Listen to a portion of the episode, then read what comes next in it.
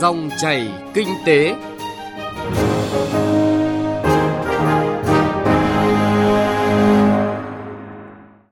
Xin kính chào quý vị và các bạn. Dòng chảy kinh tế hôm nay có những nội dung sau. Hội trợ thương mại quốc tế Việt Nam 2019 gắn kết và chia sẻ thành công. Kinh tế tư nhân vẫn chậm phát triển. Chuyên mục Kinh tế số ứng dụng công nghệ thông tin vào doanh nghiệp vừa và nhỏ. Trước khi đến với nội dung vừa giới thiệu, chúng tôi điểm lại một số thông tin kinh tế đáng chú ý. Cơ chế một cửa sẽ được tổ chức triển khai tại khối cơ quan Bộ Tài chính với 102 thủ tục hành chính thuộc 8 lĩnh vực. Đây là nội dung đáng chú ý trong đề án thành lập bộ phận một cửa của Bộ Tài chính. Bộ phận này sẽ tập trung và thống nhất một đầu mối tiếp nhận, hướng dẫn, trả kết quả thủ tục hành chính thay vì phân tán tại các đơn vị thuộc bộ, giảm phiền hà, tạo điều kiện thuận lợi và giải quyết thủ tục nhanh chóng cho tổ chức cá nhân. Với những kết quả khá khả quan trong quý 1, ngành thép Việt Nam được dự báo sẽ tiếp tục giữ vững đà tăng trưởng cho tới hết năm, đặc biệt khi có những dự án thép lớn được vận hành hết công suất.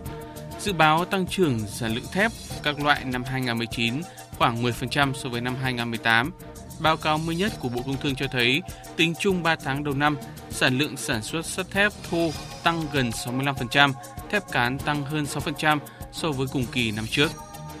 Quý 1 vừa qua, kim ngạch nhập khẩu nhóm hàng cần kiểm soát nhập khẩu đã tăng khá mạnh, tới hơn 18% so với cùng kỳ năm ngoái. Đây cũng là một thông tin đáng chú ý trong số liệu được Bộ Công Thương công bố mới đây. Trong đó, nhập khẩu rau quả tăng 13%, đá quý, kim loại quý và sản phẩm tăng 18%, linh kiện phụ tùng ô tô tăng 32%, xe máy, linh kiện phụ tùng ô tô tăng 41%. Đặc biệt, ô tô nguyên chiếc nhập khẩu tăng tới hơn 800% về lượng và hơn 700% về kim ngạch so với cùng kỳ năm ngoái. Quỹ tiền tệ quốc tế mới đây đã điều chỉnh dự báo tăng trưởng toàn cầu xuống 3,3% vào năm nay, giảm so với mức 3,7% đã dự đoán trước đây. Mức dự báo này là tốc độ tăng trưởng hàng năm thấp nhất kể từ năm 2009, khi GDP toàn cầu bị sụt giảm với tỷ lệ hàng năm là 3%.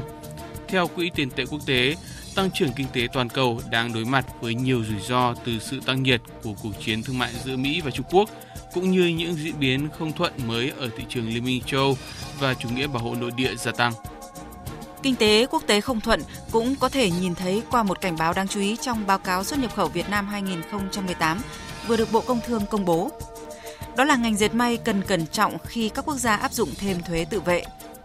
Năm 2018, tổng kim ngạch xuất khẩu nhóm các sản phẩm dệt may của nước ta đạt hơn 36 tỷ đô la Mỹ, tăng hơn 16% so với năm 2017. Đơn đặt hàng của Việt Nam thời gian tới cũng có nhiều tiềm năng tiếp tục tăng mạnh do các hiệp định thương mại tự do sắp có hiệu lực với nước ta, nhưng cũng có thể gia tăng thêm áp lực bị áp thêm thuế tự vệ từ các thị trường lớn.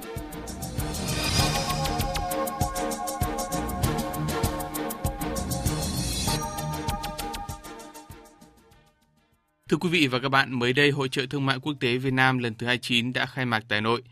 Trải qua 28 năm, Việt Nam Expo đã trở thành một trong những hoạt động xúc tiến thương mại có quy mô lớn nhất và ý nghĩa quan trọng đối với ngành công thương Việt Nam, mang lại nhiều giá trị kinh tế cũng như đem đến những cơ hội thiết thực giúp doanh nghiệp Việt Nam tăng cường xuất khẩu, phát triển thị trường nội địa, góp phần thực hiện cam kết của chính phủ về hội nhập kinh tế quốc tế. Phóng viên Xuân Lan thông tin. Hội trợ thương mại quốc tế Việt Nam lần thứ 29 với chủ đề Việt Nam Expo gắn kết chia sẻ cùng thành công, thu hút sự tham gia đông đảo của 500 doanh nghiệp đến từ 23 quốc gia và vùng lãnh thổ với quy mô 600 gian hàng. Đây là một sự kiện xúc tiến thương mại quan trọng và có tầm cỡ, có hiệu quả thiết thực đối với doanh nghiệp, thúc đẩy xuất khẩu của Việt Nam và đặc biệt là xuất khẩu tại chỗ, cũng như phát triển nội địa và kích cầu, đồng thời hưởng ứng cuộc vận động người Việt Nam ưu tiên dùng hàng Việt Nam –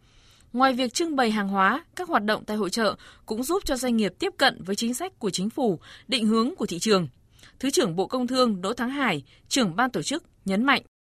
Hoạt động về xúc tiến đầu tư và đặc biệt là tập trung vào trong cái lĩnh vực công thương thì đây là một cái hoạt động mà Việt Nam Expo trong ờ, những năm gần đây đã chú trọng và có thể nói là thông qua tổ chức Expo những năm gần đây đã thu hút được các cái nhà đầu tư của các nước và vùng lãnh thổ quan tâm đến thị trường Việt Nam và thứ hai là ờ, phối hợp liên doanh liên kết và cũng như là đầu tư 100% của vốn nước ngoài tại Việt Nam trong lĩnh vực công thương đã mang lại được những cái kết quả hết sức là thiết thực. Đứng trước cơ hội và thách thức đan xen, chính phủ Việt Nam vẫn kiên trì đường lối chủ trương hội nhập toàn diện về kinh tế quốc tế. Việc tham gia hiệp định đối tác toàn diện và tiến bộ xuyên Thái Bình Dương CPTPP và hiệp định thương mại tự do Việt Nam EU đang mang lại cho Việt Nam nhiều triển vọng và cơ hội tiếp cận thị trường xuất khẩu, tạo thêm việc làm và thúc đẩy tăng trưởng kinh tế.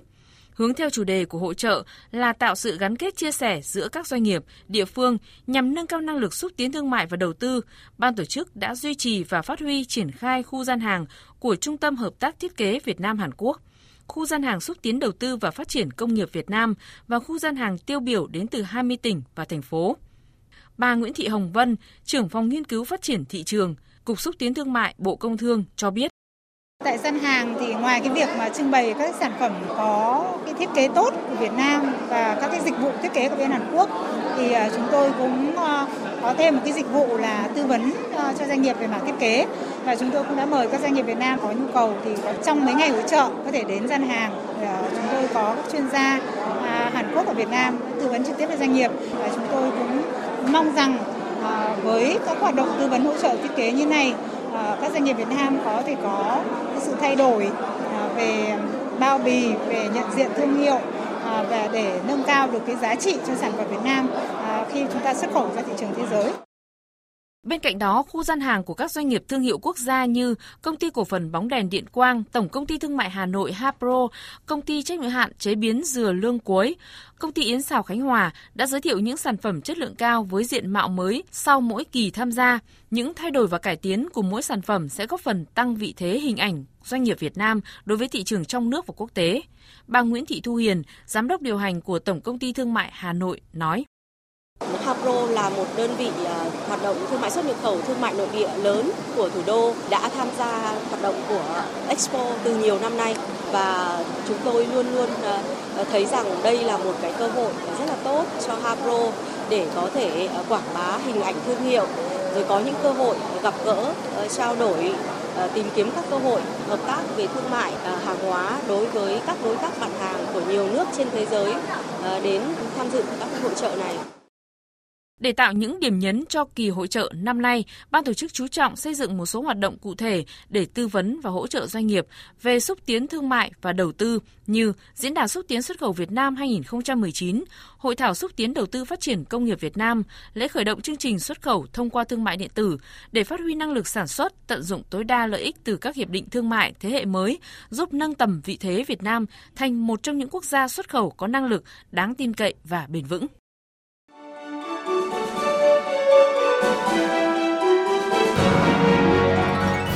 Dòng chảy kinh tế, dòng chảy cuộc sống.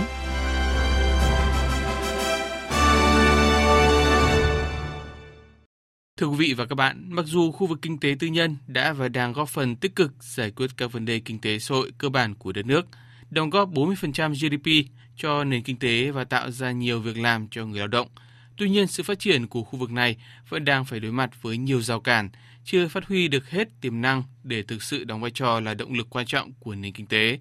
Thậm chí trong thực tế, vẫn còn nhiều doanh nghiệp tư nhân mãi không lớn được. Bài viết của phóng viên Nguyễn Hằng đề cập vấn đề này. Mặc dù có mặt trên thương trường từ 8 năm qua, với nhiều sản phẩm đã xuất khẩu sang các thị trường khó tính như các nước châu Âu với các mặt hàng thảo dược, nông sản,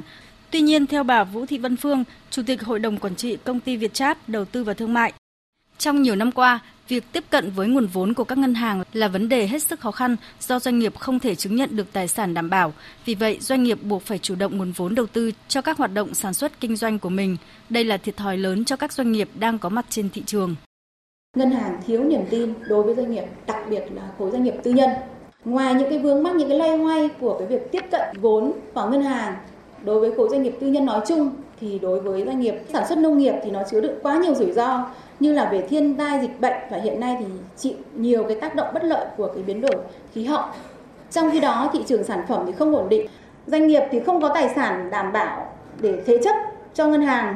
Doanh nghiệp vẫn phải tự chủ động nguồn vốn đầu tư và đây chính là một cái thiệt thòi rất là lớn đối với những doanh nghiệp làm về nông nghiệp. Đồng tình với quan điểm này, ông Nguyễn Quang Huân, Phó Chủ tịch Hội đồng Doanh nhân Việt Nam cho rằng Hiện nước ta có đến trên 90% là doanh nghiệp có quy mô nhỏ và vừa đang khó khăn trong việc tiếp cận vốn, thị trường, tín dụng, mặt bằng. Cùng với đó là vấn đề quản trị, quản lý tiếp cận các phương thức mới của thế giới. Các đối tượng doanh nghiệp này không có tiềm lực để quan tâm, chú trọng tập trung phát huy. Khi tham gia chuỗi giá trị toàn cầu, năng lực cạnh tranh còn ít, công nghệ lạc hậu, nguồn lực và tài lực vẫn còn hạn chế. Do đó, đây là nguyên nhân khiến doanh nghiệp nước ta chậm lớn và rất khó lớn. Cái quy mô của cái doanh nghiệp nhỏ vừa Việt Nam thì nó lại là khá nhỏ so với thế giới, cho nên công nghệ thì lạc hậu. Các cái nguồn lực về tài lực ờ, cũng rất hạn chế. Doanh nghiệp cần phải xác định tuân thủ pháp luật, kinh doanh nó chỉ bền vững khi mà các đối tác hợp tác ta cùng có lợi phải nắm bắt được tinh thần hội nhập. Chính thế để định vị được mình thì quan trọng nhất là doanh nghiệp phải xác định được chiến lược và văn hóa doanh nghiệp của mình. Các chuyên gia kinh tế cho rằng tình trạng phân biệt đối xử, bảo vệ cơ chế xin cho đang tạo ra nhiều rào cản trong việc phát triển đối với cả khu vực tư nhân lẫn khu vực nhà nước. Cùng với đó là nhận thức về kinh tế tư nhân vẫn chậm thay đổi, không định hướng phát triển các thị trường và lực lượng thị trường đúng nghĩa. Theo ông Bùi Quang Tuấn, Viện trưởng Viện Kinh tế Việt Nam, thì bức tranh chung về mô hình tăng trưởng của nền kinh tế trong nước vẫn có nhiều mảng tối, khiếm khuyết. Mô hình tăng trưởng đang dần hết dư địa, do đó cần tập trung tối đa cho tái cơ cấu và đổi mới mô hình tăng trưởng để tạo động lực cho kinh tế tư nhân phát triển. Khu vực kinh tế tư nhân mặc dù được coi là một khu vực kinh tế quan trọng, nhưng cái đóng góp thực của doanh nghiệp còn rất hạn chế. Mà nguyên nhân chủ yếu là cái môi trường kinh doanh vẫn còn khá nhiều các cái khó khăn, nhiều hạn chế, chưa được là cải thiện một cách căn bản. Thì các vấn đề về thế giới và trong nước cho thấy là chúng ta phải quyết liệt trong cái việc thay đổi cái mô hình tăng trưởng, chuyển từ chiều rộng sang chiều sâu chú ý đến hiệu quả nâng cao năng lực cạnh tranh, cải thiện các cái động lực cho tăng trưởng, đặc biệt là các cái động lực tăng trưởng từ khu vực kinh tế tư nhân. Để doanh nghiệp tư nhân bứt phá, phát triển, yêu cầu đặt ra là phải coi kinh tế tư nhân là lực lượng, động lực phát triển cơ bản của nền kinh tế thị trường và phải được áp dụng nguyên tắc đối xử bình đẳng trong các chính sách, cơ chế quản lý và ứng xử. Mặt khác, các doanh nghiệp tư nhân cũng phải quan tâm chú trọng đến việc xây dựng chiến lược kinh doanh bài bản, nâng cao khả năng thích ứng với thị trường, phát triển những thế mạnh của mình, nâng cao sức cạnh tranh, đặc biệt cần bồi dưỡng nguồn nhân lực đáp ứng yêu cầu cũng như phát huy thế mạnh của cuộc cách mạng 4.0.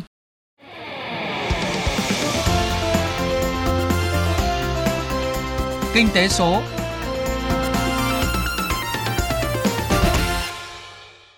Thưa quý vị và các bạn, Internet vạn vật mà bản chất là kết nối vạn vật và hệ thống Internet đang có tác động lớn đến đời sống con người và nhiều lĩnh vực trong tương lai.